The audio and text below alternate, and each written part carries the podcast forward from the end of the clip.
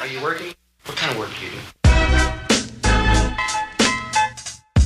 Oh. It's the Midweek Podcast. We thank you for joining us here today. It's a great day. You see three faces on the screen if you're watching on our YouTube platform. You see three if you're watching the video component that we have on Spotify, or perhaps you're watching one if Charlie Bornoff decides to pu- cut this part, the opening part, as a clip. Then you'll see one go. Person on the screen on our social media at the Midweek Pod. However, alongside Charlie Bornoff, I'm Will Connerly. We have the pleasure of being joined alongside Robert Frey here today. And the cool part about Robert is, well, we utilize all of the data that he compiles every single week on his college baseball website, Frylytics. And it, it doesn't just extend beyond, it extends beyond Division One baseball. He covers all components of college baseball. But if you want the best stats, the most comprehensive look at baseball data, you go to Frylytics. And this isn't, it's not an ad. It's just literally a fact. And we're going to talk about truth. that here today. Robert, welcome into the show. Um, and again, he's going to be co-hosting alongside with us today, adding his two cents and perhaps maybe even 10 cents. He might get a quarter in there on occasion, but we're certainly excited for Mr. Frey joining us today. Robert, how's it going? Oh, it's going great. It's always appreciative that you have me on, both Will and Charlie, and man, hopefully I can provide about a quarter of information. I think you can, Robert. I Yeah. think so. I think we get. I think we get a whole dollar out of him. To be totally honest. Also, Yeah. I was gonna. Th- I'm thinking about it. Robert has to be the most uh frequented guest on the pod, right? It's him or Ryan. I feel like. It's definitely Robert Frey, I think, because he did a baseball draft with us. He's done two True. small school drafts. And this is the first time he's doing a episode in the middle of the season where we have our traditional midweek podcast format. And if you're new to the midweek podcast, well, the format goes winners, losers, weekend rotation, and series to watch. And so, Robert, yeah, that's right. Most frequented guest. You're above some guests that we've had, like Corey Mascara. You've gone on more than him. You've gone Maggie on more than Maggie and Zach, who's been on True. multiple times. Indeed. Um, so uh, you're in rare air.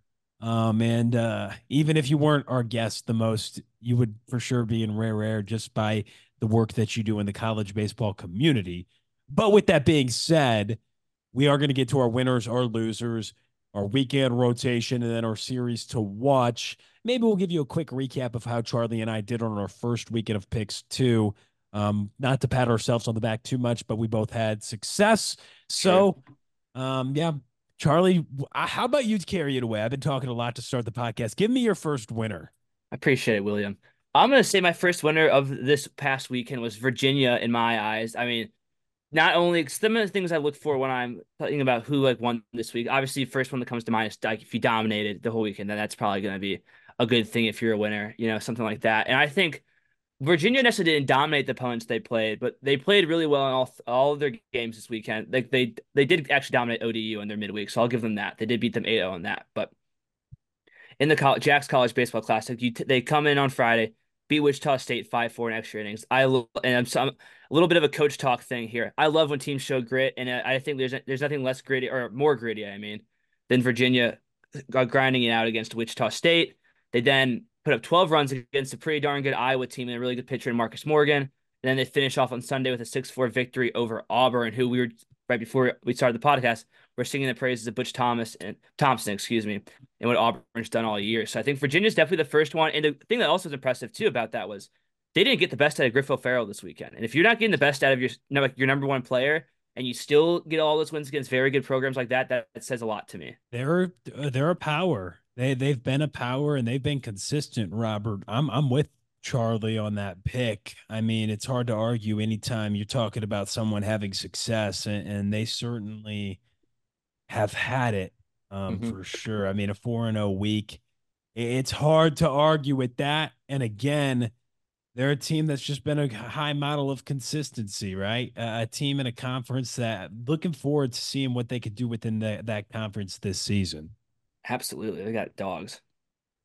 They do. And want to know who else has some dogs? Who will? Tell me. Well, they have some dogs, but then they also have a little bit of horn and they have some frogs too.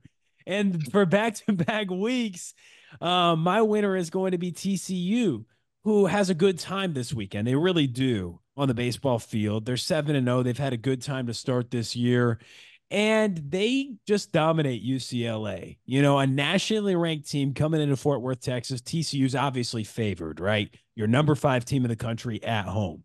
But to be able to sweep UCLA and then to send them packing to the University of California at Los Angeles via a run rule on Sunday, got them home earlier than they maybe expected on a 1 p.m. afternoon game. That's impressive to me. It's very impressive to me. And I guess I need to stop making them my winner because I told people I wanted them to win the national title before the year started, and I thought that was going to be my pick. But to do that and to continue to do that, dang it, I might have to keep them uh, being a winner because they had a lot of guys uh, perform at a pretty high level this weekend, and uh, certainly impressed by the consistency that they've brought out to start this season.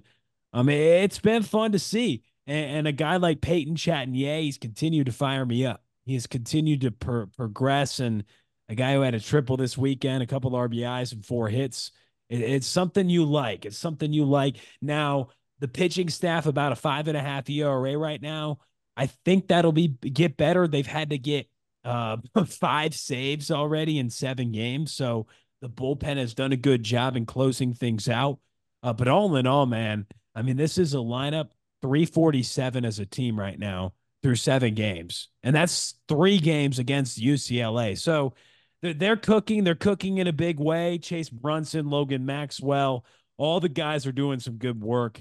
And uh, Kurtis Byrne had a fantastic weekend as well. So that's what I have to say about the Horned Frogs. I don't know if you guys have any sense to add, but uh, pretty clearly to me, one of the best teams in the country. I, I don't think you can argue with that one. Um, how good they are and how high they should be, that's up for debate. But I mean, they definitely should be on your short list of national title contenders this season. Yeah, absolutely. I think, like I kind of said about Virginia and showing some grittiness when it comes to playing close ball games and winning them. I don't think there's anybody in the country that's been more gritty about playing close ball games than TCU this whole year. I don't think they like playing to comfortable lead. And people might say, well, Charlie, TCU's not blowing these teams out. I'm like, that's fair to say, but all the same time, wins are wins. UCLA is a good team. FGC is a solid program. They listen, holding Texas State to five runs on a midweek is a win in your in its own right, in my opinion. So I gotta give them that. And the fact that they're winning this way and their pitching staff, which is a pretty tough, it's not necessarily that it's not you know it's not Wake Forest and it's not Arkansas, but it's a good staff. And the fact that they're winning these games and putting up good runs and doing all this with the pitching staff kind of being lackluster so far, uh, is impressive to me. Because well, I do agree with you. I think this pitching staff will start to stabilize it might not be as good as maybe some people hope for, but like it doesn't need to be with this offense. And I like what you said too about Peyton Chatagnier. He just looks uh, refreshed and just ready to go. It's, he's giving me energy. You know what I'm saying? Like he is the definition of gritty, and I think he's going to kind of lead the team in that. Robert, you can make that stat up for you, but we got to find a way to quantify grittiness. And I, if so, I would, th- I would think Peyton Chatagnier is number one in that category. I may not be able to quantify grittiness, but I am able to quantify OPS on base plus slugging. And of the five guys you mentioned, Ch- and the killer bees, you know, think about the Houston Astros back then with, you know, Beltran, Bagwell, Biggio, and Berkman. Well, TCU has their own little bit of killer bees, you know, with Brunson, Bowen, and Kurtis Byrne. But of yeah. the five guys that have played every game for TCU, all five of them OPS over 950. And wow. that's that's Jeez. pretty impressive. So, My uh, goodness, TCU offense is is one to be reckoned with there in in in the Fort Worth area. Yeah, I and the thing about that, their OPS as a team is a one dot. They've got a one dot one dot zero two one as a team. Now, I'm not going to get all up in arms, uh, but but before we move on, the last thing I'll say, Charlie, you make such a great point, right? How good does your pitching staff need to be to win the Big Twelve? It doesn't have to be as good as it had would have to be in the ACC or the SEC. Uh, but with a guy like Chatagnier, he already has three homers too. He's a 5'11 infielder leading the team in homers. And then, yeah, I love it. One one dot OPS as a squad. So uh, that's enough love for the Horned Frogs. We'll maybe give it to them again next week if they continue to play well. It's true. Well, guess what? The love is going to stay in this the state of Texas because I'm going to talk about the Longhorns today because the boys went four and zero. Oh including a sweep against Cal Poly, which so you might say, Charlie, it's Cal Poly. It's a good program, but you know, Texas is expected to beat them. I'd say that is true. but I'm gonna raise you one. It's the fact that they didn't let Cal Poly score a single run on the weekend is what stands out to me the most. And the guy that led the way in that category too was their ace, their Friday guy, Lebarron Johnson, going eight innings and eight Ks. Texas is looking really good. I think honestly, I know we are kind of high on them when we t- we did our um, preview with Alex Day, um, like what a month ago now. But I would even say then, so far, some of these guys have surpassed my, my expectations. Jared Thomas almost has a 1500 OPS uh, right now. He's at 1493. Uh, Peyton Powell over a 1500 OPS. Jalen Flores is also over a thousand on the OPS category. There's guys they're just raking this year. The pitching staff has looked good, and the fact that you haven't really gotten a full healthy Tanner Witt yet, I think kind of shows you a little bit kind of the same category TCU in that way where it's like if they can get Tanner Witt on that Sunday to really get rolling eventually, I mean this team kicks into another gear. And like like you said, Will, while TCU is definitely the favorite and should be the favorite to win the Big 12, Texas mm-hmm. is not far behind in that category. Well, and I think they're they're going to be their biggest competitor. I I I hundred percent. I mean, it might not even be a think; it might just be a fact. And here's the interesting thing too. I like that is they've got they've got St. John's on midweek, um, and then they've got a interesting weekend in Houston, Texas, coming up with LSU, Texas State, and Vanderbilt in the Astros Foundation College Classic at Minute Maid Park. That should be a lot of fun. But yeah, Charlie, I figured you would talk about Texas's pitching if they didn't allow a run the entire weekend. So yeah. um, that's with three shutouts. I mean, that's gonna that's gonna impress you a lot. And I think the pitching staff is something probably I think the only pitching staff that could probably go toe to toe with the offense like TCU's within the Big 12. Um, and it's certainly performed well to start the year. I mean, the ERA as a team right now through seven games is one six six. That'll play. That'll play a little bit for you, and uh, they've certainly performed well. I mean, Johnson, he he's a guy who who has great stuff, and I, I think Robert Frey could tell us a little bit about what he's done. But 14 Ks through a couple starts is pretty impressive, right, Robert? Absolutely, Will, and I'm excited for this upcoming weekend because then we'll have Statcast data behind Lebarron Johnson. oh yeah, finally for every Statcast game in college baseball exclusively on frylytics.com slash college baseball. Be sure to go there and see uh, what what uh, Lebarron Johnson's velo and spin and all that all those cool metrics you get. But my thing was Lebarron Johnson Jr., contrary to popular belief, is my pre was my preseason pitcher of the year pick. In the and Big 12 or the country? Very savvy. The entire country. Oh wow. Savvy. So based on him. the Frylytics projections that we had for him, Lebarron Johnson Jr. is projected to have a 2.9 ERA, which was second best in the country behind Chase Burns. However, I expanded it to say, okay, how about if he pitched in the SEC? What would his ERA be projected? And his ERA would have been second best projection projections wise at 3.29, which was second best behind Devin Futrell's of Vanderbilt's 3.1. So I I really think Lebarron Johnson Jr. might be that guy in all of college baseball in terms of starting pitching. Huh. Hey, hey, LBJ, how many are you going to K today? That's right. I like it. He he he's good. I mean, he's getting uh about a K an inning, a little bit more. I think he might start getting some more Ks. I mean, I think he. I mean, but who knows? Who? knew? I think if you're Texas, hey, if you can, if you can just go give us innings. I mean, he went eight innings against Cal Poly. I'll take. I'll take. I'll give a darn. I mean, he went eight innings, two hits. I mean, my goodness, he's a beast. He is a beast. And speaking of people being a beast, um, I'm going to go to my next winner, and we're going to let Robert Frey. We told you guys. Um, you probably are more concerned with what he thinks, and we'll we'll let he's going to tell us what he thinks. Obviously, piggybacking off some of our winners, but we're going to give him the floor for p- perhaps giving us 10, 20, 30, and like Charlie said, we might even get to the Bills section in terms of him giving his thoughts on perhaps some of the winners he thinks that performed at a high level after the second weekend of division one baseball. But for me it's another 7-0 team. It's another team from the dallas fort worth metroplex and it's a team that i got to see this past weekend once again. And it's the dbu patriots a nationally ranked team. They crack into the top 25 rankings this week and why not? They're 7-0 they had a 4-0 week and they beat a pretty good oklahoma team and then they go sweep central michigan.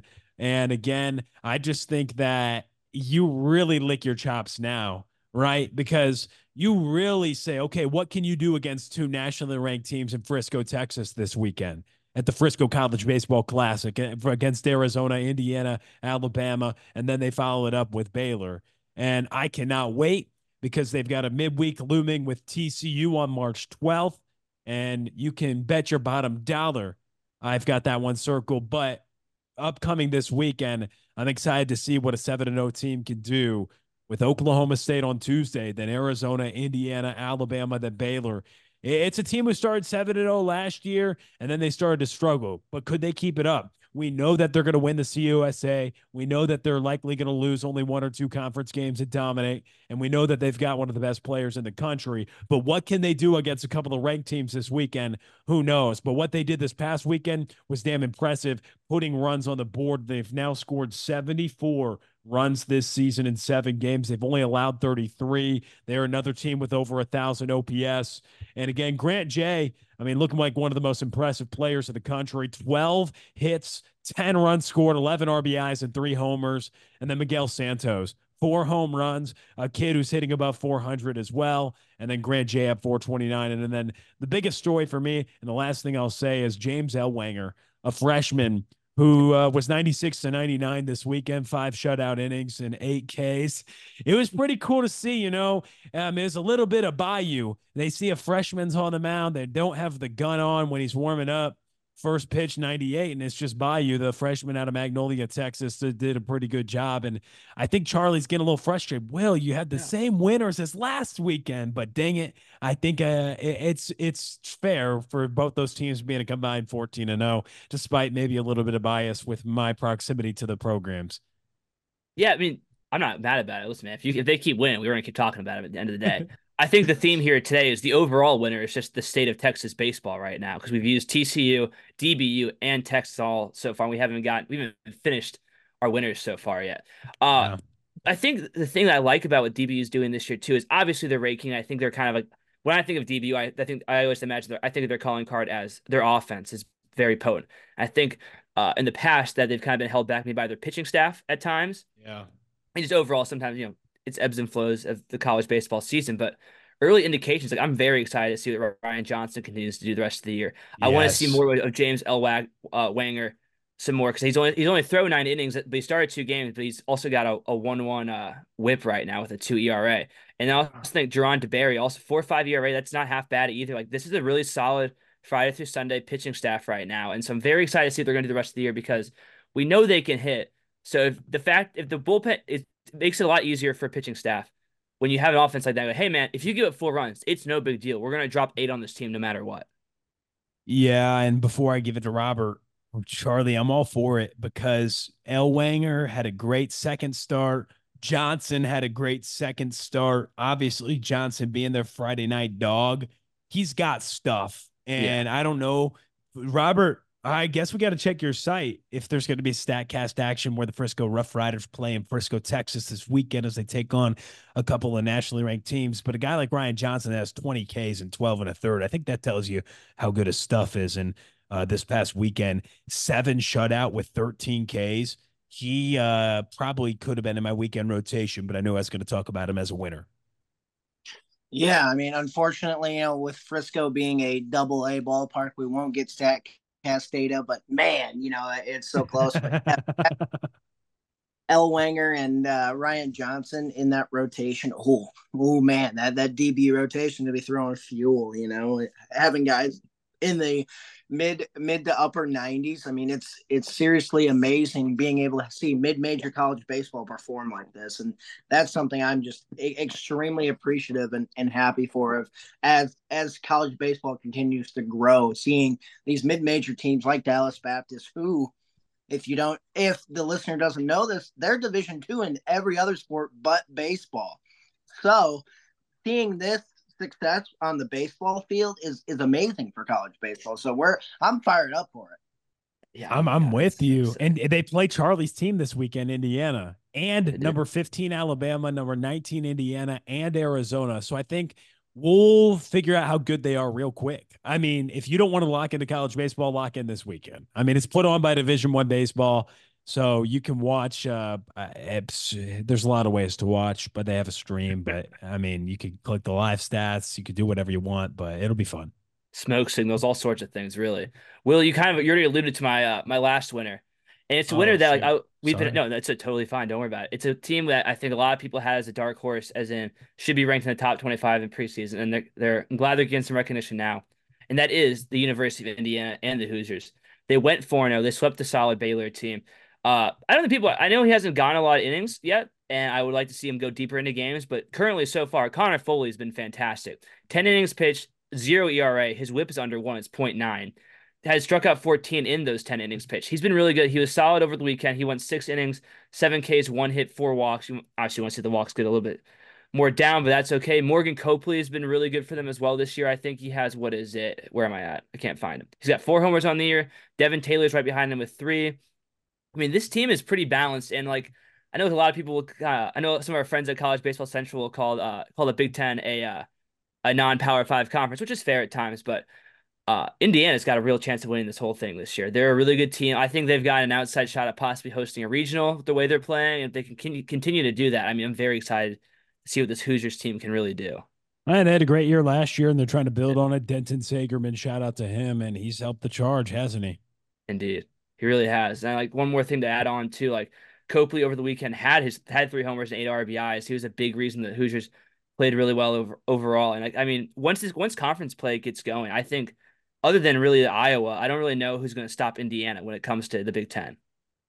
Yeah, that's you bring up a good point. You bring up, I mean, Iowa's got that that a nasty one-two punch that feels like they're gonna go on a run anytime. I mean, coming off a little bit of a maybe struggle recently, but I mean, yeah, they've got Brody Brecht. I mean, Facts. but the thing about yeah, Indiana, I mean, it's interesting because they beat Coastal early, and then they go Miami, Ohio.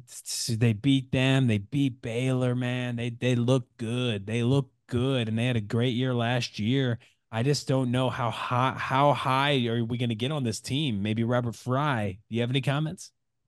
I mean, the one comment I'll say about Colin, or excuse me, Connor Foley's pit, pitching excellence is, you know, his 091 batting average against currently 95th percentile in all of Division One baseball amongst qualified pitchers. So his ERA obviously is pretty good too. You know, 100th percentile there too. So True.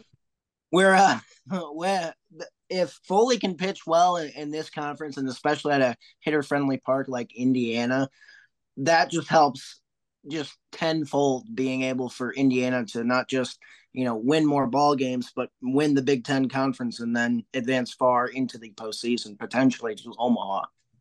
Yeah, Singing the sweet praises, Robert. I love hearing that through the headphones. that that that's going to be fun to see. I mean, they've obviously swung the bat well too. They're hitting 319 as a team. Um, there's a guy named Devin Taylor, Charlie, who's done pretty well too. He's, he's doing okay. Start the year. I mean, he, he has walked more than he struck out. Has eight RBIs, three home runs, and he's only hitting 552. What percentile is that? What I mean, that is dang good uh, for Devin Taylor. And I think uh, they they got a lot of a lot of bats that I think do well. But I think, like you said, the route to a Big Ten title is probably going to be the way you throw the ball too. Um, it gets cold sometimes in those conference games, and you got to be able to shove. And I think that they have shown that ability. And I'm going to keep it in the state. I'm going to keep it in the state for my next winner. I'm going to go to Indiana State. Uh, speaking of the state, and speaking of the Sycamores, speaking of a team that I feel like we have to remind everybody, they won 45 ball games last year. They actually got robbed out of hosting a super That's right. regional a season ago. They actually had to come down to Fort Worth, Texas, and play TCU because the Special Olympics were scheduled to be that weekend at Indiana State or in Terre Haute, rather, didn't have the hotel space. I get it. And it was cool what TCU did. We already covered that story. But nonetheless, this is a really good team. They start the year 7 and 0. And every year it feels like they've just got to reprove themselves. Oh, are they a good baseball team? Oh, are they a good baseball team? Well, what do they do? Opening weekend, they beat a UConn. They beat a South Florida. They beat a Louisville. They beat a Florida Gulf Coast in a midweek. They beat a Michigan State in 10 innings and then beat Marshall. They've won all these close games. Obviously, they're the, probably the grittiest team in the country right now. They've won a couple extra inning games. They won a one run ball game against Louisville, a one run ball game against Connecticut. I mean, this is an impressive team. And talk about coming up this weekend, a series to watch at Southern Miss. You know what I'm saying? If you can't lock it in for that in Hattiesburg, Mississippi, you're not locking it in for anything. And that's not to mention they're on SEC Network Plus coming up on Tuesday as I always hate to mention, coming up on Tuesday, because if you're listening to this, that game may be going on or may have already happened based on Hopefully- when we publish the midweek podcast. Hopefully, But- listening Tuesday morning because the game's at 5:30 p.m. That's that's correct. It could be a possibility, but everybody's got their daily dose or weekly dose of midweek on their own schedule. You know what I'm saying? So we'll see. But nonetheless, that is part of the podcast, right? The craziness of college baseball is always captured in the mid middle of the week. And that's the namesake for this podcast. Um, and it's also because of Charlie Bornoff and I. Well, if we wanted to play, we had to play in the midweeks, damn it, because we weren't no, we weren't weekend arms. But nonetheless, the Indiana State man, they they've continued to do it for me, and I don't know if you guys think maybe I'm overreacting, but when you look at their resume this year, taking down some really good programs and doing it not by hitting, they really haven't swung the bat well, and maybe that's why people are concerned. But dang, they have pitched it. They have they have a 208 team ERA. And you just heard the teams that they played. I mean, good teams. And they have four saves on the year. So they've won some close games by four different guys. A lot of guys can do it for them in the back end of the bullpen. And I really like the way this team can throw the baseball. Yeah, I mean, they are doing great so far this year. Uh, I'm very excited. Like you mentioned, they're playing South Southern Miss and they're playing Vanderbilt tomorrow because, as someone since we have a podcast, I guess, and just in general as a fan of the sport, I like when teams get hot like the start the year, like Indiana State, where it's usually a smaller school, not a traditional power. I like seeing those games in the series early on because it kind of gives it makes me feel like I have a better idea of what I'm going to see the rest of the year when it comes to a team like Indiana State. And will you mention their pitching? I mean, starts and stops with Luke Hayden and Jacob Pruitt. They've only have two, between the two of them, their two best starting pitchers, only one earned run on the season so far this year. So that kind of speaks to how well they've been pitching. And both have um, Luke Hayden has a whip of 1.13, and then Pruitt's below one with a 0.94. And you kind of mentioned the batting. Like it does need to pick up on the lower end because currently right now it's Parker Stinson, Randall Diaz, and Dominic Lister are basically backpacking this offense Yeah. through this the first couple weeks of the season. So I do agree that Indiana State will need to um, get a little more offense from the full one through nine of the batting order and not just three guys. But the nice thing for them is, as I think think people will know if they've listened to this pod, podcast before, pitching can get you out of a lot of situations, and thankfully they've got plenty of pitching. Yes. So I will say another winner that I have, unless Okay. Robert, do you have any thoughts on the Sycamores? No, I, I think that you know being able to prove that they can play well, and you know they they were able to beat Vanderbilt in the midweek last year, so It's hopefully true. they do it again. True. Yes, and I agree with you. I agree with you, and I think that a seven and zero start is good. I think too early in the year. I think we talked about this, and we want to put this in perspective. In the same breath that we can overreact to people doing bad to start a Yeah. year, I think we can also sometimes overreact to teams playing well to start a year. But I don't think in this case for Indiana State, it's an overreaction. If anything, it's underwhelming to me that they haven't received more love for how they've played. But obviously, the year will progress how it will go, and we're just a couple of weeks in, so Right. we're obviously gonna we're we're gonna figure it out um as the year progresses, and obviously, so so do coaches. A guy struggles. A guy goes two for 21 with 13 strikeouts. He might get pulled out of the lineup. You know what I'm saying? So the, the year progresses. Absolutely. Well, I've got a couple of honorable mentions in the winners category. Hit me, hit me. First of all, the St. Louis University Billikens, number one offense in the country, 7 0 in the year. Just wanted to give them a little bit of recognition. And then Robert reminded me of this, thankfully, before we started recording. Shout out to the Creighton parents for putting on the whole broadcast for the Sunday game. I mean, if that's not like college baseball in a nutshell right there, I don't know what is. Yeah. So, do you have more details on that story of like what actually happened there? With the I don't parents? personally. I, I, I'm I'm not gonna. I didn't re- read too much into it. Robert might know more than I do.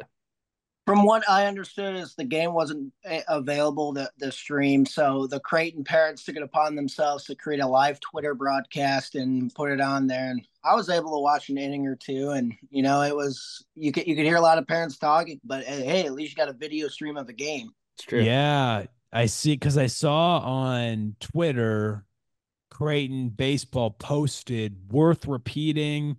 The Blue Jay parents are providing a stream, and it was Creighton versus UIC, right? Mhm. And the parent I saw I saw Mr. Shock uh tweet Creighton parents out here putting the team on their back with this stream, which was funny, but as a lot of his info is, but um I were they broadcasting it too, or was it just somebody's phone? I didn't get a chance to watch it. Yeah. So what happened was it was just somebody's phone, and it was just your typical, you know, crowd commentary. Um, obviously more geared towards Creighton because a Creighton parent was um, back there, but uh, yeah, it was pretty much just having a a video camera or from their, your phone and then streaming the game. Shout out to Creighton's parents. That's, That's pretty crazy. cool to hear. I think that would be a cool, like, you know how they do all the broadcasts, like for the national title, like Sky Cam, this cam, to have like a crowd broadcast to hear what the parents are saying.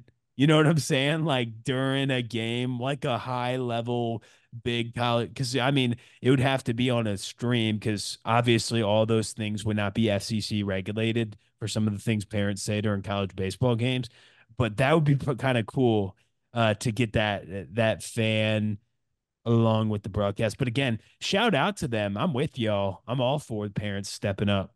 Yeah, and, and whatever it takes. broadcast man. on Twitter. I mean, how about it?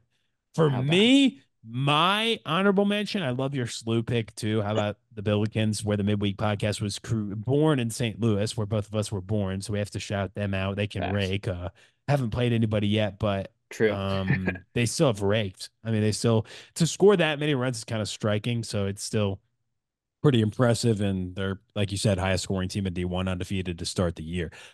How Another undefeated team is Florida State.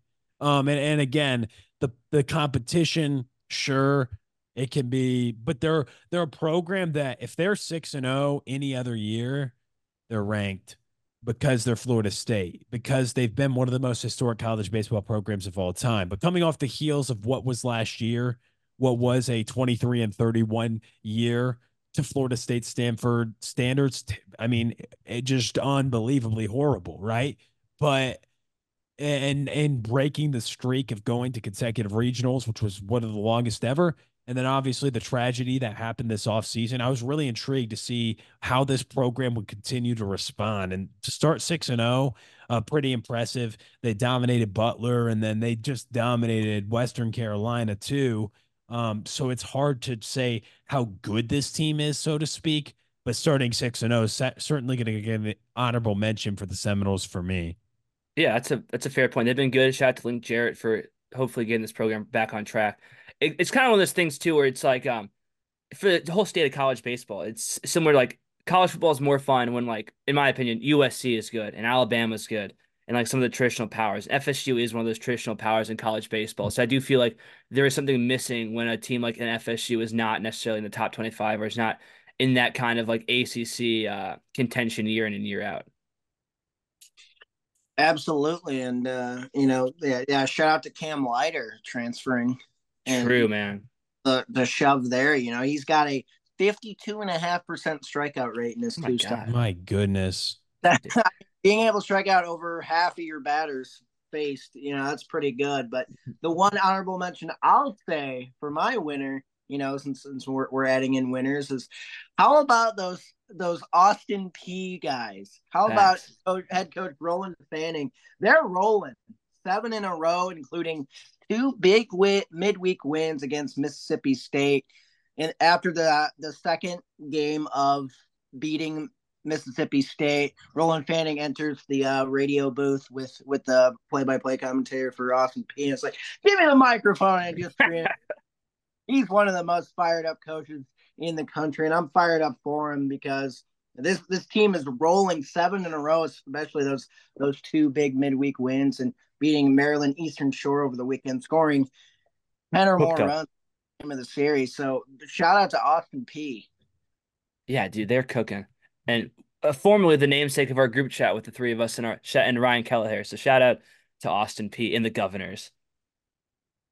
Yeah, that is that is a great, great, great shout out. Anybody else have any other winners before we turn to the other side of the coin? I don't think so. I'm all good. All right. Well, let's do some losers then, Charlie. Let's Who's do it. first up for you? UCLA is my first one, and um, in the grand scheme of getting swept, it's probably better to get swept by a powerhouse like TCU. But nonetheless, if you get swept, I got to be on here, and that is UCLA for this category. Uh, they did play them close on Friday, only lost by one, and then it just kept getting progressively worse, which I thought was kind of a funny thing to look at. They lose by one on Friday, lose by three Saturday, and then get smoked on Sunday in a thirteen to three loss to TCU. Um, it's kind of like you kind of like don't. It's hard to like hold it too much against UCLA at times because while they're always really talented, because it is a John Savage team after all, they usually are typically very young, especially the most in the recent seasons we've been doing this. So it's kind of like okay, there's gonna be growing pains with the UCLA and the Bruins. Uh, so you got to be a little patient. I obviously I don't think they're a bad squad. I think they're a really solid squad, and plenty of people did considering they were ranked in the preseason top 25. So they do have the talent, but nonetheless, you get swept. You haven't been playing all that great a ball yet this year, so UCLA is my first loser. Fair. I mean, I don't know. It's just like from from my perspective, how I had TCU as a winner, you have UCLA as a loser. Um, obviously going up against each other, but just for me, um, I mean, it's hard to hold it like you said against UCLA just because I mean, who's going into Fort Worth and beating TCU? Really? Yeah, really? I'm not. I wouldn't pick any team in the country to go there and take uh, take a series from them. No, I could be wrong, and maybe yeah, you could argue they should get a game. They're ranked.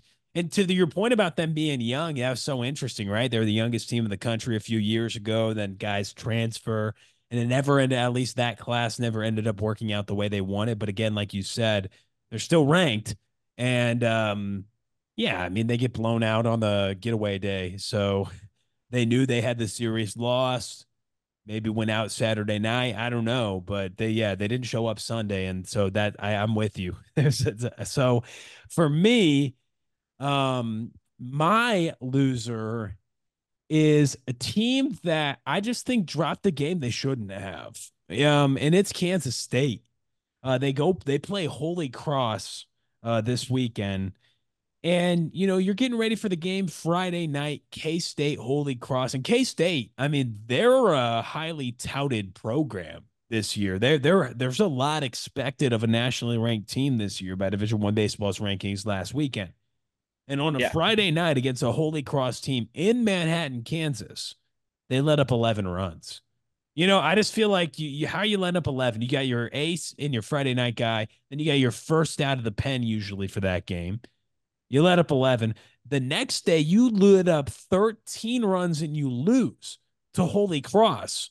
And then the next day, you win five to four. You have to nail bite it out in a rubber match to even take a series from Holy Cross. And I don't know if it's they were ranked too high or they had a bad weekend. We overreact. But um, I definitely think that's a tough weekend for them uh, to be able to have to battle it out like that and not throw the ball very well. Yeah, that's the thing with K State. I think the big worry going into this year, they obviously have plenty of players to get excited about. It does hurt that Tyson Neighbors is out for like the next month. Um, but you have guys like Kalen Culpepper and like Jaden um, Lobliner is playing really well. So is Chuck Ingram. But like it is really tough when you've got starting pitchers with a 5-4 ERA, a 7.36 ERA. It's just one of those things where well, pitching can save you if it's good. It's really hard to compete and play well consistently with um bad pitching. And like they, you know, it's kind of the same vein like we are talking about with UCLA in a way. It's like it feels a little silly to put them on here, but like, it makes sense given the fact it's like it's just kind of like a little bit like okay, like we know what the talent is, but clearly the the weaknesses are kind of glaring so far to start the year for K State. It could become more concerning than maybe previously thought from a lot of people preseason. Yeah, and I know Robert was going to want to mention that there's a guy on K State that played at an NCAA Division two school, and Daniel Rivera, who has five stolen bases and over a thousand OPS on the year. Indeed, uh, yeah, of course, uh, stealing home this past weekend as well. Yes, that was electric. It was. And I mean, K State's a team that that they I mean, they're hitting 280 as a club, 938 OPS though. So it feels like there are a lot of I mean, those numbers right now, 13 home runs in 7 games along with 11 doubles and 3 triples. They're an extra base hitting machine type team. Plus 280 and a 938 OPS as a team through 7 games. That should play the impressive thing too is they have 25 out of 26 successful stolen bases. uh, through seven games. so they're running, and obviously Daniel Rivera at the forefront of that uh, with five, and then they've got another guy, David Bishop, six of six. Like they've got a lot of guys um, who who can run and run at a high level. But again, a little bit of a glaring weakness with at least how the pitching performed this past weekend, and we'll see if it turns around. Yeah, it's fair. Uh, Will, am I on to my next loser? Yeah, if you want to be. All right, my next loser. We're gonna. Well, actually, we're not gonna stay anywhere. We're gonna stay in the Midwest, I guess, because you said K State. Uh, my my uh, second loser of the weekend is Iowa. Their only win on the week was against D3 Loras. That's no shade to Loras by any means, but they go for three in the Jacksonville College Baseball Classic. They lose 5 7 to Auburn on Friday. They lose 9 12 to Virginia on Saturday. And they get a little bit cooked by Wichita State on Sunday in a 12 6 loss. Um, you know, this might seem unfair to Brody Brecht, but usually, usually when I see a Friday loss from uh, Iowa, I'm like, okay, did Brody Brecht just kind of have like a bad outing? Like, did he, you know, did he walk too many guys or anything? No, he struck out 11. He did walk four, but like only one earned run on the week on the weekend for him. The bullpens let them down. They gave up five runs over um, the rest of the game for them. So that was the big loss on Friday. Marcus Morgan, who I still very much believe in, I'm going to make the very clear start. Struggled pretty badly on uh, Saturday. He only went three innings, four in runs, five walks, four Ks. Not exactly what you want from a guy that is supposed to be an elite Saturday guy, which I still think he is in that category.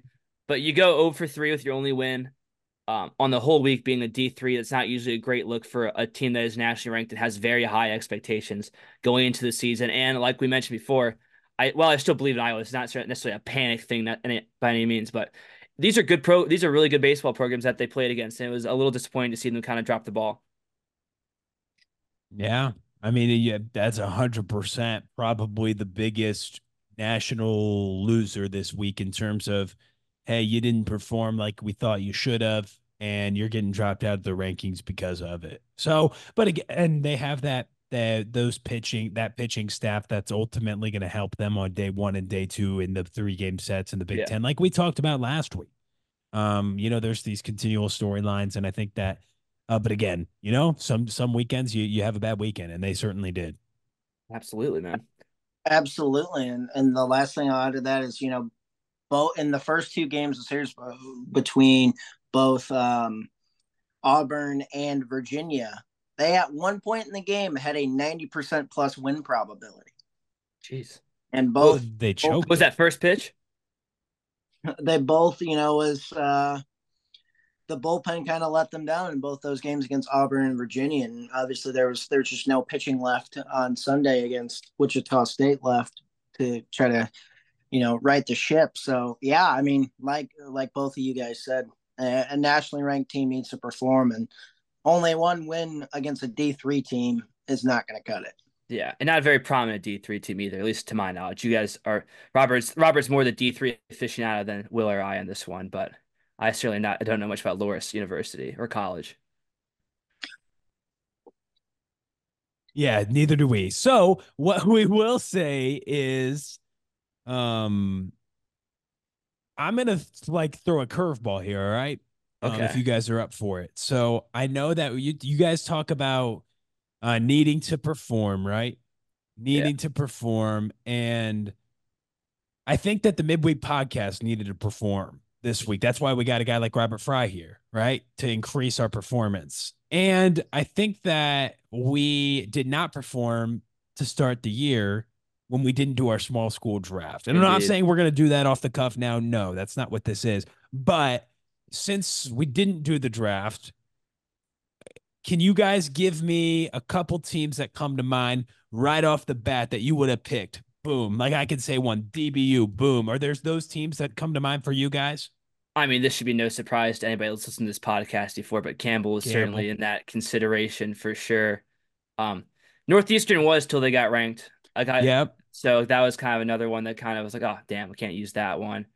Those are the two big ones that come to mind. I'm trying to think if there's any others. Um, I was I, kind of more locked in on like the the Indianas where it's like Power Five schools that just aren't going to be ranked. I was just curious to see how they're going to be this year.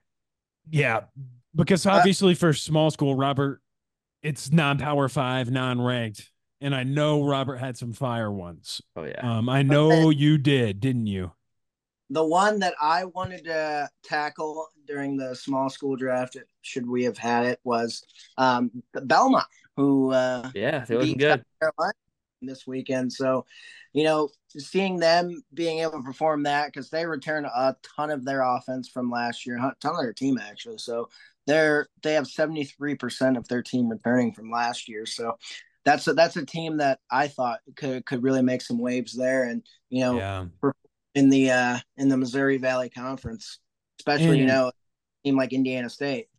Exactly, and I think that you guys are probably like, why did he throw us this curveball? This was, and the reason I threw the curveball is because for the small school draft, which took a year hiatus, is is um you guys just couldn't handle me winning too much that's all. That's what it yeah, was. Yeah we had to take a little bit of a break from it for a year um that's going to be our explanation. However with that if you get to the ncaa tournament if you win your conference tournament you get success right? You get more points. And if you just win you get more points. And with that being said my loser this week is a team that won 36 ball games last year.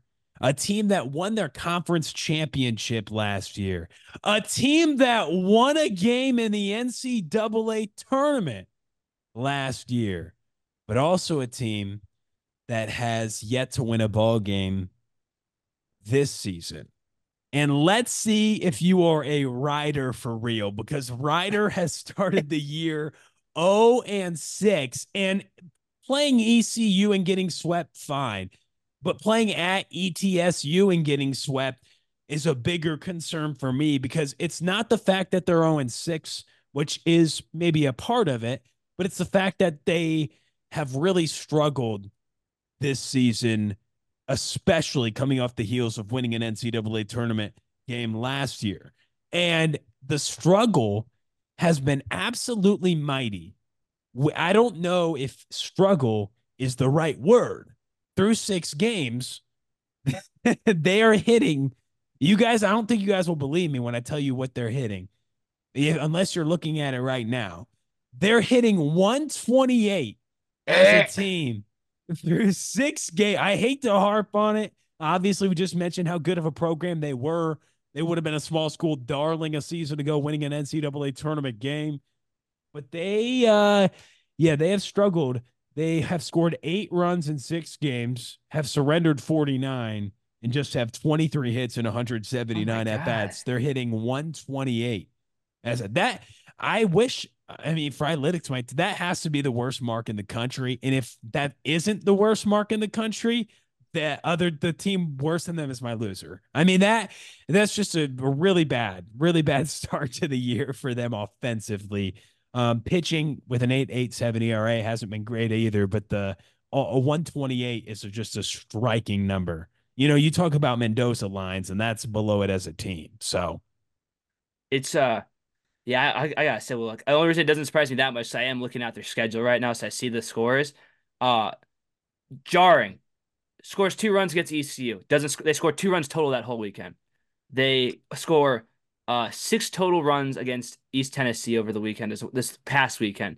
Their season high of runs scored is four runs. They haven't even scored three runs in the game. They only scored a two runs once. This is uh this would have been probably the number one toilet bowl pick right now. Currently, speaking of the small school draft, this would have easily been a. Uh, this is a. T- listen, if they're if you if people drive the struggle bus, the uh, they own the fucking company.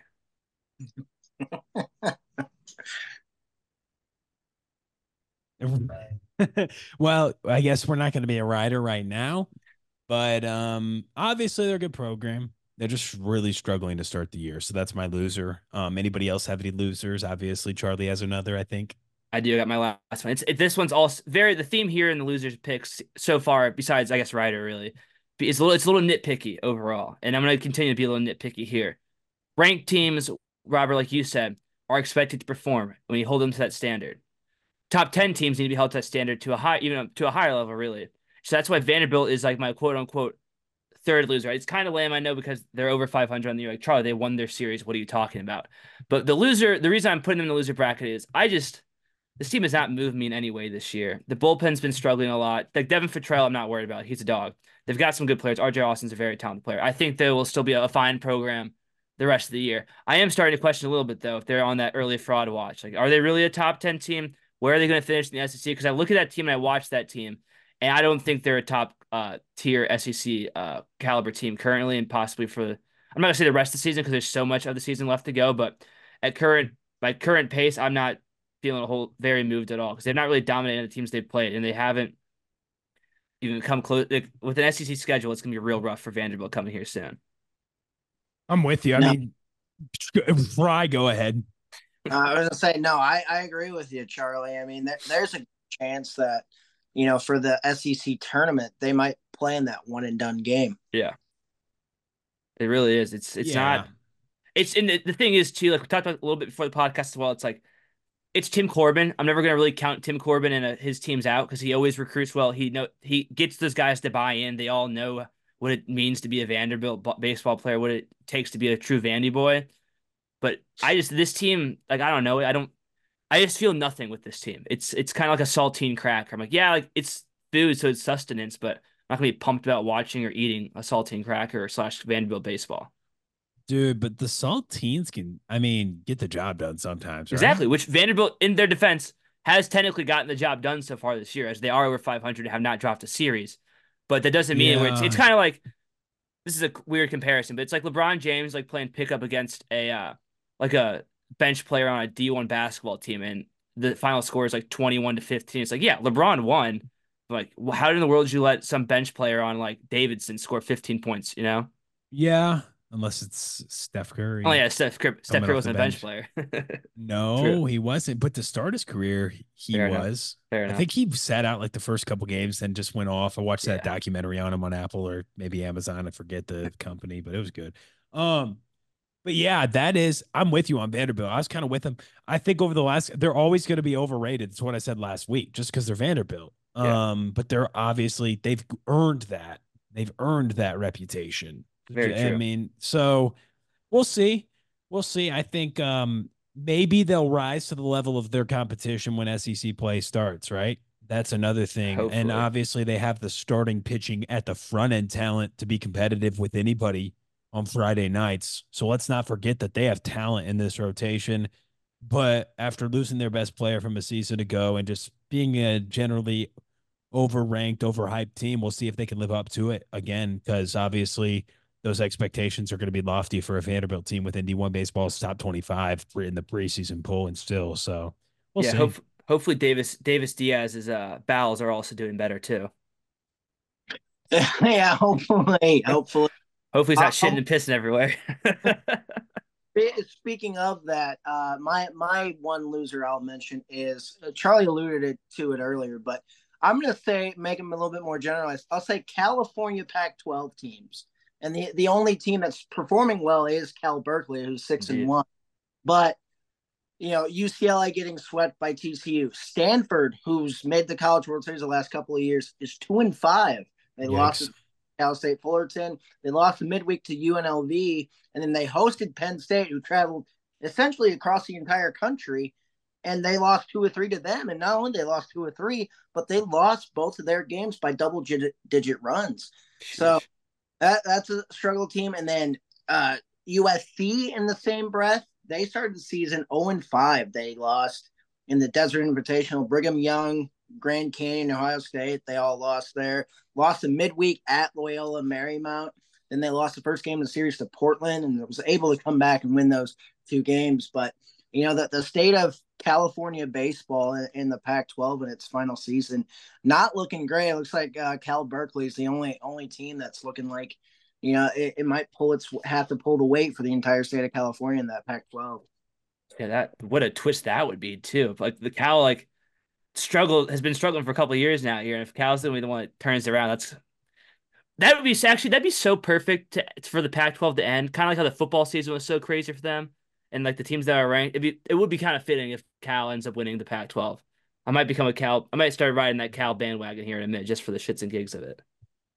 Well, let's think about this too. When you talk about California, I'm going to give you my final loser, and it comes out of that same state, and it's an individual team, but it's out of a different conference, and it's a team, you know, they play in the Big West. They've started the year 0 and 8, but it's not just the fact that they've started the year 0 and 8. It's the fact that they lost seven consecutive games to end last year. So Oh it's the fact that if you do the math and carry the one, they've got a 15 game losing streak, which is the longest in the country dating back to last season. And then you guys are wondering, okay, Will, who in the heck are you talking about? What Big West team has struggled this hard? And well, we'll tell you that it's California State University Bakersfield, the Road Road, Runners. Yes, indeed. And so they take on the Dons in Bakersfield, California, coming up this weekend in a four game set.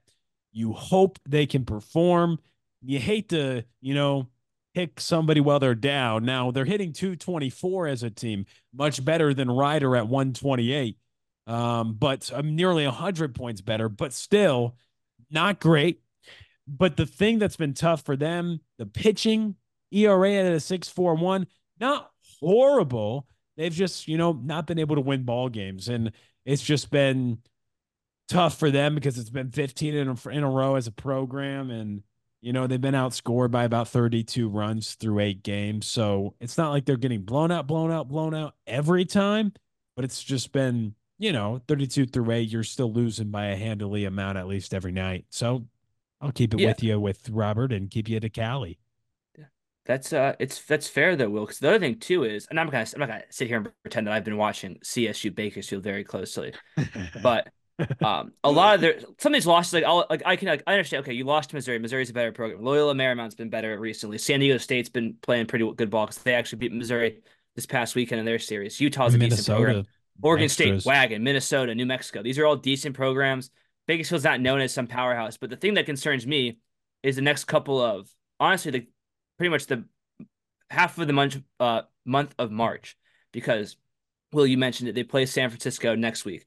Decent program, but a team that you can should be able to get wins against. That is not something that's unattainable for a program like Bakersfield. Then you have NJIT the next weekend, which is also a decent program, same kind of thing. Then Pepperdine in the midweek, and then they play Hawaii and they end that on March 17th. So if they struggle through that, I mean, it's going to be a hell of a season for the Roadrunners. That's for yeah, sure. and they went 18 and 34 last year. They only won nine conference games, going nine and 21 last year. And again, like there is a little bit of a silver lining, like you mentioned it.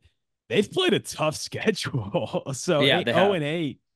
Like Minnesota, you lose in extras. You lose by a run to New Mexico. You get obliterated, but it's by Oregon State, one of the best teams in the country. Mizzou. I mean, yeah, I'm with you. Then you lose again in extras to Utah. Uh, but yeah, we'll see. We'll see how they do. We'll see how they ultimately do in the Big West. Not necessarily a team that's gonna bl- knock your socks off. So you're saying you're kind of kicking them while they're down, sure, but um, we'll see. I mean, they can turn it around because obviously they've only had 18 wins in each of the last two seasons, and they start this year 0 and 8. Yeah, it's tough. I guess we're on to the, fr- the weekend rotation, I assume. Unless Frey has more losers for us. Nope, he doesn't. No, I think, I think Oh.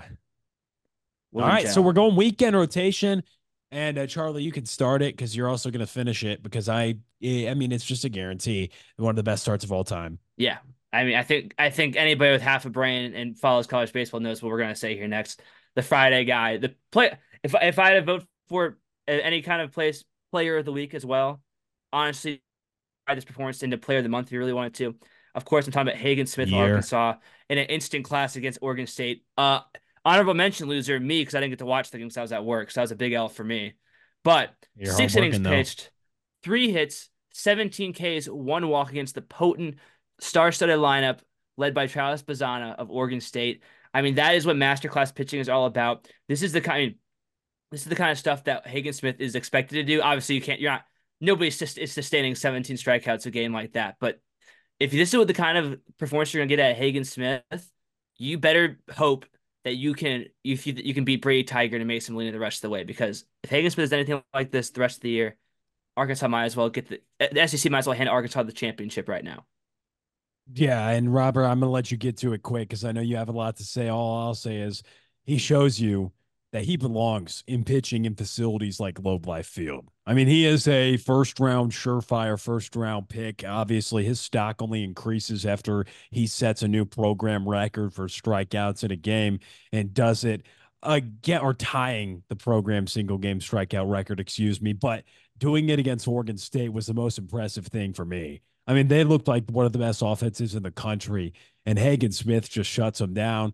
Uh, you couple in the fact that he's a hard throwing lefty, and then you couple in the fact that he needed only six innings to get 17 Ks. Literally struck out nearly everybody. Thought he could have potentially gone another inning. That was the that was the cool part about it. But at the end of the day, some good things happen. Absolutely. I mean, yeah, within Hagen Smith's start, you know, he had a 61% called and swing strike percentage, and that's across all pitches. So to get a called strike or swing strike on 61% of your pitches, amazing. He averaged 90, 96.7 miles per hour on a sinker and 85.1 miles per hour on a slider. Again, that was with the link because it was at Globe Life. So we able to see that on Baseball Savant and all that data. So, I mean, yeah, like Hagen Smith, it was another guy that was high on my projections. You know, he's projected for a 367 ERA, but his strikeout rate was right around 33%, which, you know, striking out one of every three batters. Obviously, in this game, he struck out way more than that. But, you know, continuing that trend of success for Hagen Smith is definitely uh, in the foreseeable future. Yeah. And the cherry on top to me, too, is just as, as the player, as evaluating the player, I should really be saying, is the arm slot of which he throws all his pitches at. And he's whipping it at 96 miles an hour and he's locating well. And like, it just adds another layer of how difficult it is. It's already hard enough to hit 96. It's already hard enough to hit the kind of stuff he throws. Then you add in the fact that he's almost at like a totally like even arm like arm slot that makes it even nastier. Oh, Will, your mic's muted. Um, appreciate that. I don't know why it was. Um, but yeah, he's a kid. Also, speaking of winners, guess what state he's from? Tejas. Exactly, Bullard, Texas. And here's the thing too. Um, I don't know what where you put it in, but we're gonna talk a lot about a guy that Arkansas baseball at Razorback BSBL tweeted after the game, Holy Hagen Smith. You know what I'm saying? Because that's that that is the rare air that he entered going 17 shot Ks and shut out, out through six. And he's a guy that you may forget his junior season, he suffered a significant arm injury during his sophomore year and then missed his entire junior season. So it felt like we were deprived of Smith. Uh, but he he's made a comeback and um obviously he's a guy who struggled obviously with injuries in high school and he's struggled and he's had some arm injuries in college uh, but he threw seven no hitters in his high school year, senior year. So he's a guy who just has always been great. You know what I'm saying? Yeah, absolutely. It's um, it's great that we get to see him play every Friday night, or just Friday in general. Hey, we hope if he could stay healthy. I mean, Indeed. he's first rounder easy, and he was a All American as a sophomore last year. Yeah. You know what I'm saying? So, um, he's pretty good, Robert. He is pretty darn good. And uh, we're gonna go to our next guy. in the weekend rotation, and it's taken for me too. That's why I talked a little bit about him. So I'm going to go to my Saturday guy. His name is Brendan Summer. Uh, he plays at Arizona. Um, he went six of six on a midweek game. Pretty good stuff. Pretty good stuff. Um, when you talk about what this man did for Arizona, now you may say, "Huh, what are you talking about, Brendan Brendan Summerhill for?" Will, um, well, I'll talk about him for a couple of reasons. Number one, and it's Brendan Summerhill. He is a 6'3, 195 pound sophomore. Might not mean much to you, but what might mean something to you is the fact that he is from Chicago, Illinois, went to Whitney Young High School, one of the best high school basketball programs in the entire country. And you might think, okay, why why is that important? Well, well, it really isn't. But the important thing about it is he was an All American at that high school on the baseball field. And, and, he's a guy who made an immediate impact as a freshman for an Arizona Wildcat program a season ago. And how did he make an impact? Well, he started 18 games as a true freshman, Charlie. And what All do you right. do? What's he doing this year? Hitting 438 to start the year, has 14 hits in seven games. after only having 15 hits in 22 games played last year. So he has one less hit, 14 in just seven games. And obviously, he went off going six of six on a midweek against Utah Tech and had three more hits in their series at San Diego this weekend. So Brendan Summerhill from Arizona is a guy I'm picking. Yeah, shout out to Brent, shout out to Brendan. I mean, that six for six on any. I don't care who you play against, whether it's Utah with Utah Tech or it's you know Florida. I don't really care what you're doing. You're doing a hell of a job at the plate there. He's cooking already. That's good. I mean, Arizona's a good program. They always have, and they probably always will be to an extent. So shout out to Brendan. Yeah, and shout out to Whitney Young too. Yeah, fact. Shout out to shout out to Jahlil Okafor and Miles Reynolds, former SLU basketball player. Yeah, I knew you, Charlie, would have some good polls oh, on yeah, that. Of course. He holds the Whitney Young High School program record for single season home runs, OPS, and batting average. Get hit 551 for his. I think they're the. I think Whitney Young is the Dolphins, if I'm not mistaken. I think that's their ma- right. Robert, isn't that their mascot? The Dolphins. That sounds right. I yeah. I can't sign on it though. If I had a mortgage, yeah. I'd bet a mortgage on it. You know, something like that. And his brother, right. his brother played at Troy and Northern Illinois. So father played at Ohio State. So he's got baseball in the family, and he's yeah, going to be he'll be an All American in a couple years. I think we'll talk about him more, but um, he's obviously just a young buck getting after it as a sophomore yeah. for Arizona. Speaking of getting after it, William and Robert, my Saturday guy is Jace Reinhart of USC Upstate. Eight for 13, two doubles, a triple, three homers, seven RBIs. Um, Robertson like the sex stat 936 wOBA on the weekend. On the season, according to frylytics.com, he is hitting 406 with an OPS of over 1400. He has three doubles on the season already, which I like a lot. And he's already got five homers on the season as well.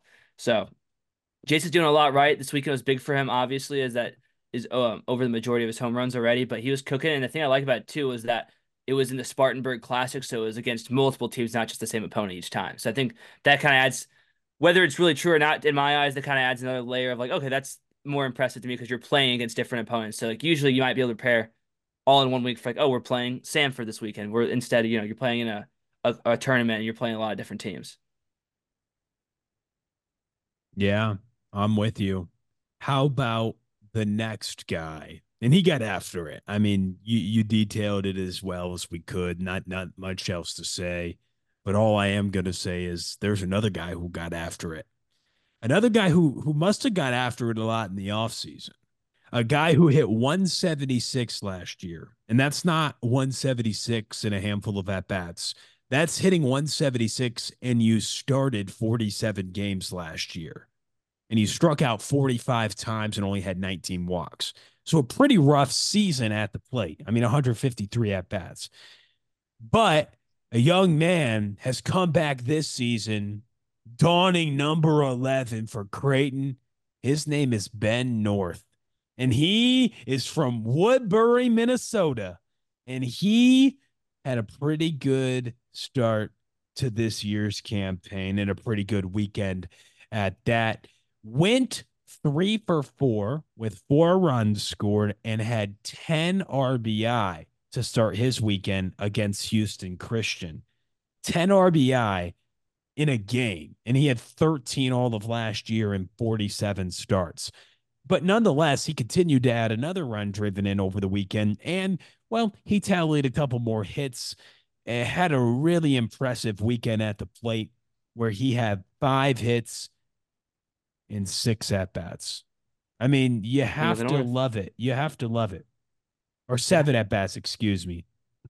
Five for seven with 11 RBIs. But nonetheless, Ben North, Charlie, he is uh, representing at a pretty high level right now. And what, what a turnaround, man. I mean, to, to be stuck in the lineup all of last year, you know what I'm saying? Like sometimes mm-hmm. you get the thing like, do I take him out? He's struggling.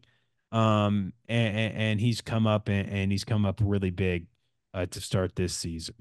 Yeah, shout out to Ben North. And to think we would not have seen him on Sunday if it wasn't for the parents at Creighton. So another win yeah. for the Creighton parents right there. My Sunday guy, we're gonna go back to the the bump here, and we're gonna go to Texas again. We've been talking about Texas a lot so far. Talk about JD McCracken of Rice. He against the Louisiana Raging Cajuns, which is a very good program. Nine innings pitched, six hits, one walk, one run, eleven Ks. Um, a great bounce back from last weekend. He struggled a little bit last weekend, but I mean, that is a statement right there. I mean, we, especially like in college baseball, people are like complain about in the MLB how players pitchers don't go deep enough into games. You can't ask for pitcher to go much deeper than the full nine right there. So after that, he put the team on his back for the W. So shout out to JD McCracken. He was cooking this weekend. And probably one of the more underrated and less talked about um, pitching performances I saw because the two biggest ones and deservedly deservedly so, given the fact that they both played for Arkansas and Hagen Smith put on a generational performance. But like Mason Molina also threw five no hit innings and ten Ks, but JD McCracken goes the full nine and strikes out eleven. That's pretty darn good in my book. Yeah, and you have a good book, Charlie. Appreciate it, Will. Nine innings. Not many people could do that. No. No, but another thing that not many people can do, and I'll, I'll mention two names here, but the number one thing was Travis Bazzana on the weekend at Globe Life. He had nine balls in play, and his average exit velocity was 105.8 miles per hour, which a hard hit ball in the MLB level is 95 miles an hour. Yeah. His 90 percentile exit velocity is 111.2 miles per hour off the bat. And so, you know, he if he's putting on more power, ooh, there there's a good chance he might be a one one yes. June in the draft. But another guy I wanted to highlight is we're going back into the state of Texas, but we're gonna yes. go a little bit west, and we're gonna talk about uh, a transfer from a Division two, and that's Gino D'Alessio. Let's go. you know, transferred from Division Two Quincy, something where the three of us know very well. And well, you know, he's he's had 42 plate appearances. He's hitting 355, 452, 645, and OPS over a thousand. He has three home runs and 14 RBIs for the Wildcats. He's been a boon for that offense. yeah, so, shout out to Gino. I mean, G- Gino, like in the Frylytics projection, this is right around what he's supposed to do, and you know he's proving it right now at Division One level. Yeah, we, we we all knew this beforehand. A lot, we we definitely had the inside scoop when it comes to knowing Gino and seeing him play. We've all seen him play plenty of ball games in the past at old Q Stadium, aka the, is it the Rock? Right? Is that what we called it? Or is it the name? Am I tweaking? It's the the Rock was yeah. the football field. Oh shit, that's right. They're just connected. So that's why it throws me off. Do you not know what the baseball field is called? Is this Q Stadium then? Yeah. Okay, that's what I thought. Okay, there you go. I was gonna say, Mr. Bornoff. oh man. It happens, you know, it happens. It happens, but he happens a lot too. I mean, he's Dude. good. I mean, it's cool because like you had Gino D'Alessio, and we're not gonna slobber all over Quincy. I know we ball went there and stuff, but I mean, you had another guy who led the nation in home runs last year for Division Two, and he's was Louisville's three hole, you know, the, the opening weekend. So it's pretty pretty impressive to have a guy like Luke and Gino uh, go on to the next level and perform. You know what I'm saying? Yeah. Get a guy like Napleton and D'Alessio. I mean, that's pretty good. Now, I'm going to give you another audible mention now for a weekend rotation, a guy that might need to be in a rotation. By the way, he's throwing Charlie Beilenson of Duke, who's 7 and 0. He picked up four saves so far in four appearances, including getting one this weekend he has shoved to start the year seven innings, 11 strikeouts, no walks. And again, four saves in four appearances. He's come into the game and he slammed the door shut against teams this season Indiana, Coastal, Liberty, and Northwestern. So he's done a pretty good job. A guy that now on his career in his fifth season of college baseball, after playing three years at Brown and two years now at Duke in his second season with Duke, he now has 69 appearances on nice. his career after he's now made four this season. And again, slamming the door shut, the name of the game for him with four saves, looking like he's going to be their main back end guy. He had four saves in 15 appearances out of the bullpen in the 2022 season with Brown, and he had a 3.86 ERA across 60 innings of work for Duke last season. So another big piece of the pen, and again went six and three um, for them as well. But yeah, 69 relief appearances in his career. is pretty good. Yeah, absolutely. I mean, that's not like shout out to a fellow Charlie first of all, but this kind of just goes to show you how deep and good the Duke bullpen is. It might, I'd argue, it's if it's not the number one bullpen in the country, it's right up there in the top three. Yeah, absolutely. I mean, they have a good pen. They're deep. They've got some great guys on both lefties and righties. And that's what I think I look at in a pen. Can you have some good lefties and some good righties, Yeah. right? And Duke Yeah. has that. You need a good potpourri of arms when it comes to a bullpen. Right. And you need a good brain when it comes to making good series picks. Indeed. And I think that's what we're going to be utilizing now. You're patting yourself on the back. I For should both too. of us, actually. Yeah. Thank Both you. Thank you. So we had our series picks last weekend. They went well. Um, we picked the ECU North Carolina series. We picked TCU UCLA. We both picked the Horn Frogs. We picked Oregon State Arkansas, but it was just a game. Then we had what West Virginia Charlotte and Missouri State Southern Miss. All in all, we went three and one each. My loser was East Carolina and North Carolina. I picked incorrectly, picking the Tar Heels. And then your loser was incorrectly picking Missouri State. But other than that, we got credited for three wins out of the five picks that we made with Indeed. scratching one, just being one game, but wanting to pick it because it ended up being a game well we talked a lot about this week with Hagen Indeed. Smith. Indeed, it did. Now we're on to our week three, but our second week of picking teams, which I've been thinking about. We really should start doing uh next year. We really make a note to start doing series picks uh starting week one. We've never done that yet. We always start with week two as our series picks. It's a fun little fact for us there. But William, should I start listing them off for everybody here? Yeah, I mean, I like how you say the archives. This is the third year of doing this. And if you want all the statistical data, we might, we're getting close to having potentially an agreement with Frylytics to post all our pick data on his website to analyze how good we are at picks. We haven't got there yet. I've got it all. I've got it all in my spreadsheet, so I can send it to Robert whenever he needs yeah. it. Yeah, if you want to promote what he is doing, we would love to be a part of that because here's the thing like, again, all this information we're getting mainly from his site. So, again, that's another plug for Frylytics um, and, and what he has done for the game of college baseball. It's been remarkable. But yes, Charlie, list me off a series. All right. And we're making another column this week because Frylytics is our guest picker if he wants to be picking the series. That's right. Okay, boys, then I'll start. Now, first series we're talking about today.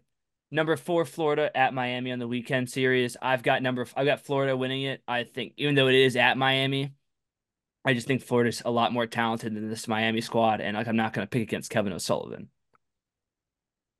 Huh. That's fair. That is fair. I think I think there's something hard though, man. I think there's something really hard about going in to a tough environment. You know what I'm saying? Yeah. Like they call it Alex Rodriguez Park at Mark Light Field for a reason.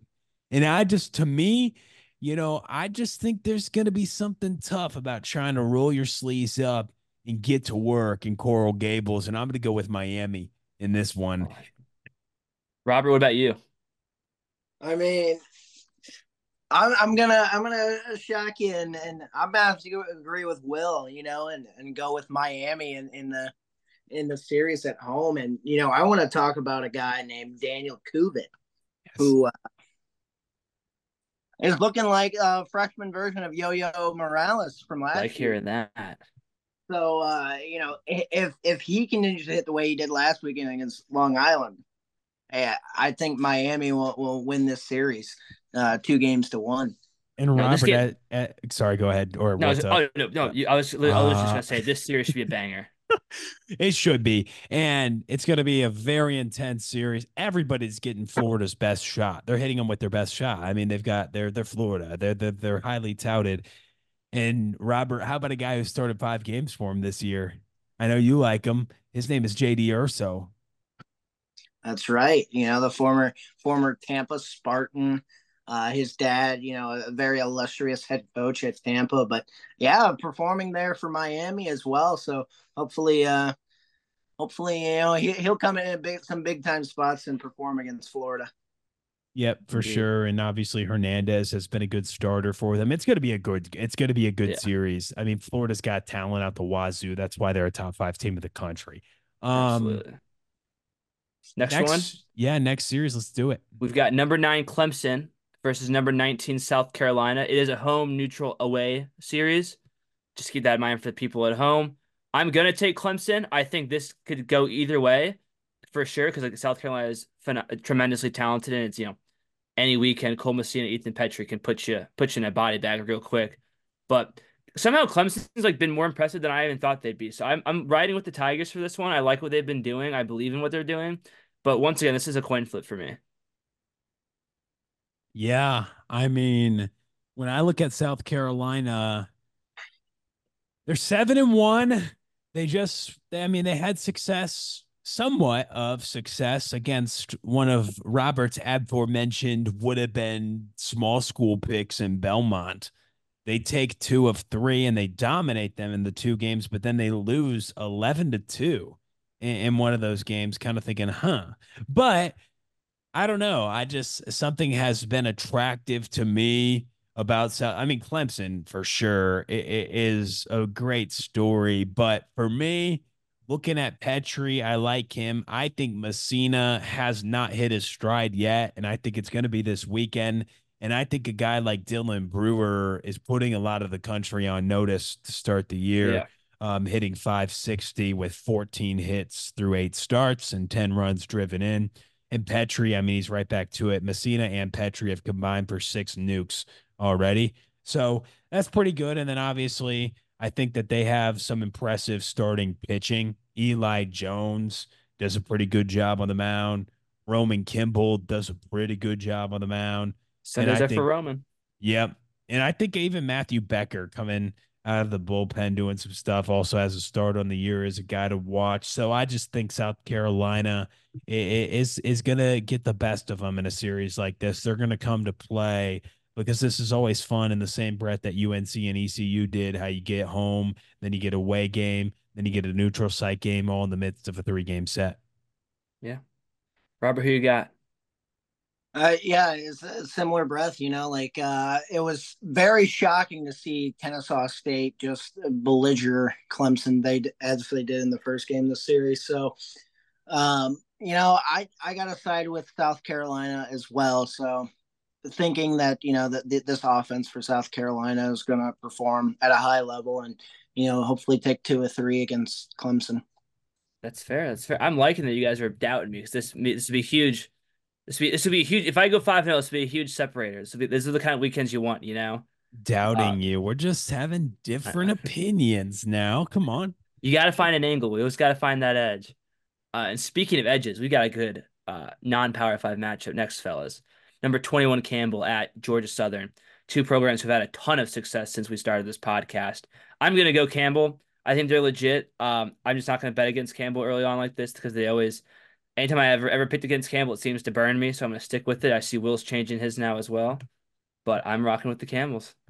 Yeah, I am too. I mean, I think it's going to be hard to win in Statesboro, but um, Georgia Southern is a team that has started the year two and five and part of me was uh, feeling good about oh they're hosting a nationally ranked team they'll get up for it but starting the year two and five and they're one and three at home now they have had to play maryland and georgia tech at home and then they just lost two of three at mississippi state so it's been a tough schedule but campbell arguably the toughest team that they will play so um, I don't know if you're going to see something change. And obviously, a team that went two games below 500 last year and then they had uh, the very impressive and rather historic year a couple years ago when they went 41 and 20. But yeah, I don't think they're going to have enough juice to beat the Camels.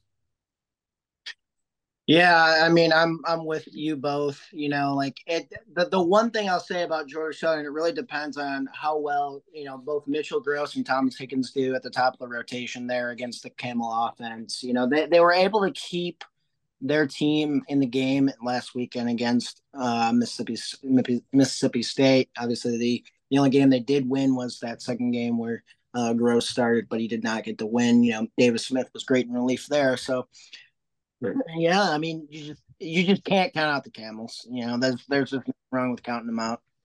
I agree. Yeah. And Charlie, Charlie, it's like we can't doubt him. We can't. No. And so the fact that I even consider doubting him, shame on me because when you have Grant Knipp, Grant Knipp, Lawson Harrell, there's some dudes on God. the squad. Dude, Knipp is is I mean, he might have the best. He's got to have some of the best stats in the country right now. Yeah, he's cooking. He is 10 for 19 with 10 runs scored, 5 home runs, two doubles and 13 runs driven in. So seven of his 10 hits have gone for extra bases. And he has been hit or walked 10 times compared to just six strikeouts, hitting 526. And the best stat you'll hear today through seven starts is he has a 2000, north of a 2000 OPS. Uh, Grant Knipp and, of course, Lawson Harrell have gone off this year for Campbell, who's only hitting 250 as a team. And we've Yeah. said it many times. All they were doing last year is hitting, like Michael Jackson in the 80s. They produced only hits. And this year, they're hitting 251 with a 907 OPS as a team. It's still pretty good, but it's not quite like the offense that we saw lead the country last year in offense from a season ago. But again, a six and one team, they're pretty impressive and they're nationally ranked, and they've got Grant Knipp who's doing work. Yeah. And hopefully they'll be hitting balls off the wall this weekend. Now the next there, yeah, thank you. Well, I need somebody to notice it. Yeah, uh, and hopefully they throw some thriller of of sliders and things like that. You know, Or a thriller of a series. yeah. Um, hopefully, Next series, though, we've got number 23 Auburn versus UConn. UConn's been a little bit down so far this year, but it's still a good program. I trust what they do. They're always have good ball players going to play good baseball. Even though I'm saying that, I'm still taking Auburn. Like I love Butch Thompson. I like I really like this Auburn squad. I think that being at home is a big time thing. Especially early on in the season, I do feel like the southern state the southern schools have a little bit of an advantage versus versus these northern schools in terms of time being outside and getting some live looks. yeah. You make a good point about UConn because they've been a great program. They get MLB draft pick after MLB draft pick after MLB draft pick. But yeah, to start two and four, um, you know, it's not, it's not great. Obviously, we've already talked about them because obviously Cal got the sweep of them. That's tough. You know, then you got to go to Auburn, a ranked Yeah. team, and I'm not I'm not rocking with UConn on this Yeah. on this occasion because of it. I just think that Auburn Auburn's an impressive team, six and one, um, and, and to beat Iowa this week, to beat Wichita State, and to only lose by two runs to Virginia. I think there's something to be said about Auburn and what they've done this year. They've been a program that has kind of just been slept on. Um, Yeah. not just like they're six and one, sure, they're a good start. And I'm not talking about this season. They're a team that's regional, super regional, like knocking at the door every year. And I think they've been a little bit slept on. Um, and they shouldn't be because they're they're depth and it's easy to sleep on teams, right? Because within the breadth of the SEC, I mean, if you're the worst SEC team, which they really rarely ever are, you're still a darn good team. But for Auburn, Deric Fabian is a darn good player. Um, has he he is had 10 RBIs and he's hitting 412 for this team. So they've had some fun with him uh fronting that order. And obviously Bobby Peirce um is doing work once again. He had a fantastic uh he's been just a fantastic college baseball player. I mean, he, he hit 343 last year and obviously he's off to a pretty good start again this year. He's a 309 career hitter through 385 at bats. So they've got a good team. Yeah, and two things before I kick over to Robert for his pick. Um, one, I do think Auburn's got a pretty underrated atmosphere in terms of their ball field. Like it's easy to get overlooked in the SEC when you have you know the LSU's, the Mississippi States, the Ole Misses, the Arkansas, like legendary, iconic, even Florida, iconic like fan base when it comes to college baseball. Yeah, Vandy. So Auburn does have a good one. So that I think we'll add another layer to it. And then I'm glad you mentioned Deric Fabian because it's nice. I hopefully his bounce back continues for him because he did have some serious struggles back when he was at Florida, and I, I can't imagine it was very easy for him to slot right in there right after his brother Jud just finished a fantastic career at the University of Florida, and there are high expectations coming in for Fabian. And he did falter a little bit, but it's nice to see him bounce back now at Auburn. Absolutely. I mean, when when you want to talk about Plainsman Park, I mean, there's there's this Twitter account called Plainsman Park best. that that was just you know that's that's all he does co- cover Auburn, but he was you know one at the forefront of promoting college baseball and making sure that every college team was able to have like a TV streamer link Yeah. that. Uh, but yeah, I mean, I I can't I can't not take Auburn again. Like like the factors you guys talked about, they're just a really good team, but I do think UConn will get one of three I in like this that. so I think Auburn will win, but I think they'll win just two or three. Yeah, that's fair. I think it's a valid take. I mean, it's just it's like it's it's so silly. It's it's really funny. I think that I I'll use me as the example that we use um or I use I should say like, oh, this school has a great reputation for baseball, which is silly because like I think it makes more sense in pro sports where um, there's maybe a little less roster turnover and turn of the stars, where college baseball theoretically it's you know four years and you're gone. So with that being said, though, the next series, fellas, two really good programs, like I just said. Number 24, UC Santa Barbara at Oregon, who's unranked, but the offense has been cooking this year. Shout out to Jacob Walsh. He's been really good for them as well. I'm going to go Oregon. I think I'll regret that decision, though, because I easily think this one kill either way, because Santa Barbara's kind of faltered a little bit out of the gates from what we thought they'd be, which has been tough. I mean, shout out to Campbell for beating them, I guess. But uh, I would, if this was at Santa Barbara, I would probably pick Santa Barbara. But since it's at Oregon and Oregon is really hot right now, that's why I'm sticking with Oregon.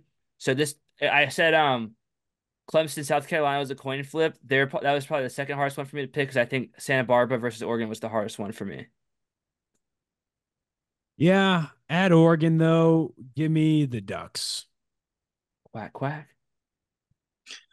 Yeah, I mean, my my thought process is similar to you guys. I think we'll take I'll take Oregon, especially with Matt Eggers. You know, early season struggles. Yeah.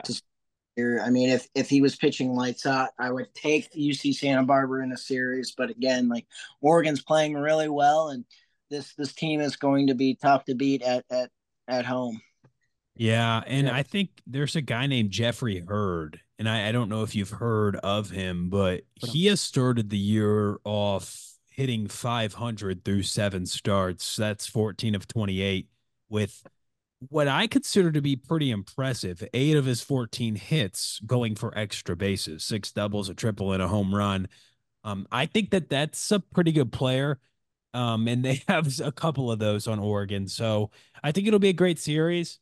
Um, I'm with Charlie. It's maybe, so to speak, tough. UCSB a ranked team in their own right, but Oregon hosting it. Uh, they don't lose a ton of ball games at home, and I think this will be kind of an intrigue, right? Because you kind of talk about the Pac-12 struggles, yeah. like how could the Pac-12 do? Obviously, the Pac-12 has to take the brunt of it a little bit because TCU is playing seven straight games against Pac-12 opponents, so they're gonna Pac-12 is gonna take losses, you know. But you know, with a six and one start for Oregon, it was pretty impressive what they were able to do in Arlington, Texas. You know, beating Oklahoma, beating Baylor close one with Tech, and then you know it's just hard to know what they did this weekend because they're playing Lafayette. You know, but yeah. based off what they did first weekend, I think you could say with confidence that you know there's good reason to watch the Oregon live stream to see how they could do against UC Santa Barbara coming up this weekend. Absolutely. Wow, that does it for a midweek pod for real. That's oh, yeah. it's been one. That's sad because it comes to a conclusion. Now, this is where you get your sense in if you want them in, Robert. Any other things you want to add about NCAA Division One baseball? No, just excited to continue following, and we're we're excited, all three of us, to be able to uh, bring more attention to college baseball as a whole. And you know, Division One baseball is just beautiful to watch every weekend. Oh yeah, mm-hmm. it's growing. Was, yeah, and Robert, I said it on the last podcast too. I was like, the way I've been describing it to people now, I'm like, it's essentially the first two days of March Madness every weekend. The second you wake up to the second you go to bed, there's college baseball on. And if you want to watch it, it's there for you.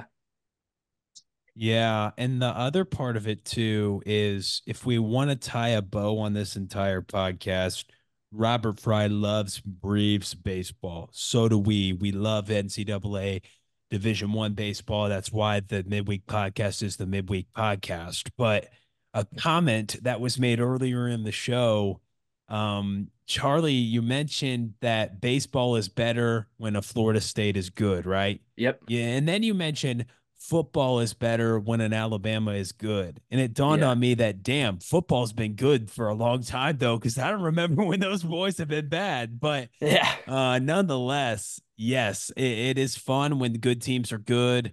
Um, but if that makes any sense, because if you're a good team, you're good. But nonetheless, I'm with you. Historic traditional program like Florida State. There's some fun storylines to follow though, and there's oh, some yeah. bangers of series coming up. Uh, it's it's about that season for the good the the great matchups to start going. Absolutely. Um, final thing we'll plug is at the midweek underscore pod on X. Please follow us so we can continue to grow the show. Um, that's how we continue to grow is by you following us, liking, subscribing, rating, and reviewing the midweek podcast. So, once again, thank you so much for tuning in. We'll be back next week to break down some more action. And again, stay tuned because if you like Robert Frey, uh, he's becoming a great friend of the show. Absolutely. Are you working? What kind of work do you do?